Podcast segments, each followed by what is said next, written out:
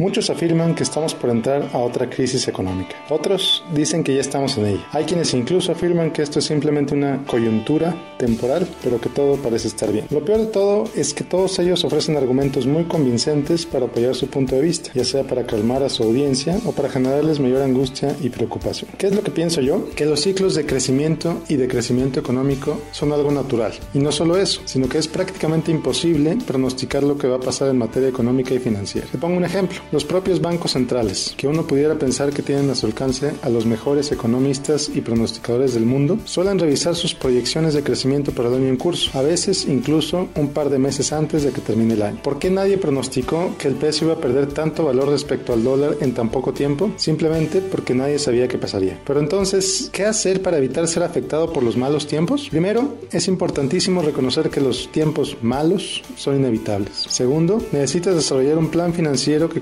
que la economía va a mejorar y va a empeorar, pero que nadie sabe cuándo pasará uno o el otro, y siempre centrándote en dos aspectos, el pago de tu deuda y la construcción de patrimonio. Por un lado, tu plan de pago de deuda debe crearse con la meta de eliminar de tu vida todas las deudas, mientras que por el otro, el de construcción de patrimonio, necesita considerar tanto tus necesidades inmediatas, por ejemplo, a través de un fondo de emergencia, así como aquellas de mediano plazo, como el ahorrar para la universidad de tus hijos si todavía están pequeños, o de largo plazo, como ahorrar para el retiro o la jubilación. Tercero, respira y enfócate en lo que puedes controlar. No puedes controlar la cotización del dólar, pero sí puedes controlar tus gastos y tu impacto hacia esa moneda. No puedes controlar a la bolsa de valores, pero si te enfocas en tener un portafolio propiamente diversificado, las caídas de corto plazo son irrelevantes. No puedes controlar si tu jefe decide despedirte mañana, pero sí puedes controlar la calidad de tu trabajo y el valor que le das a tu empresa para reducir la posibilidad de ser despedido. Y también puedes iniciar un negocio que te genere ingresos adicionales a los de tu trabajo. Por último, no caigas en pánico. Utiliza los momentos difíciles para eliminar gastos innecesarios, para revisar si tu estrategia de negocio, de carrera o de inversión es la adecuada. Recuerda, los mejores inversionistas empresarios e incluso los mejores empleados son los que son capaces de aprender de los momentos difíciles, manteniendo su disciplina y viendo oportunidades cuando todos ven dificultad. Todos los días seguiremos viendo noticias que nos hagan pensar que el mundo se viene abajo. Todos los días hay alguna razón para pensar que hay alguna crisis. Nuestro instinto de supervivencia está muy afinado para ver señales de alarma y disparar nuestra reacción de correr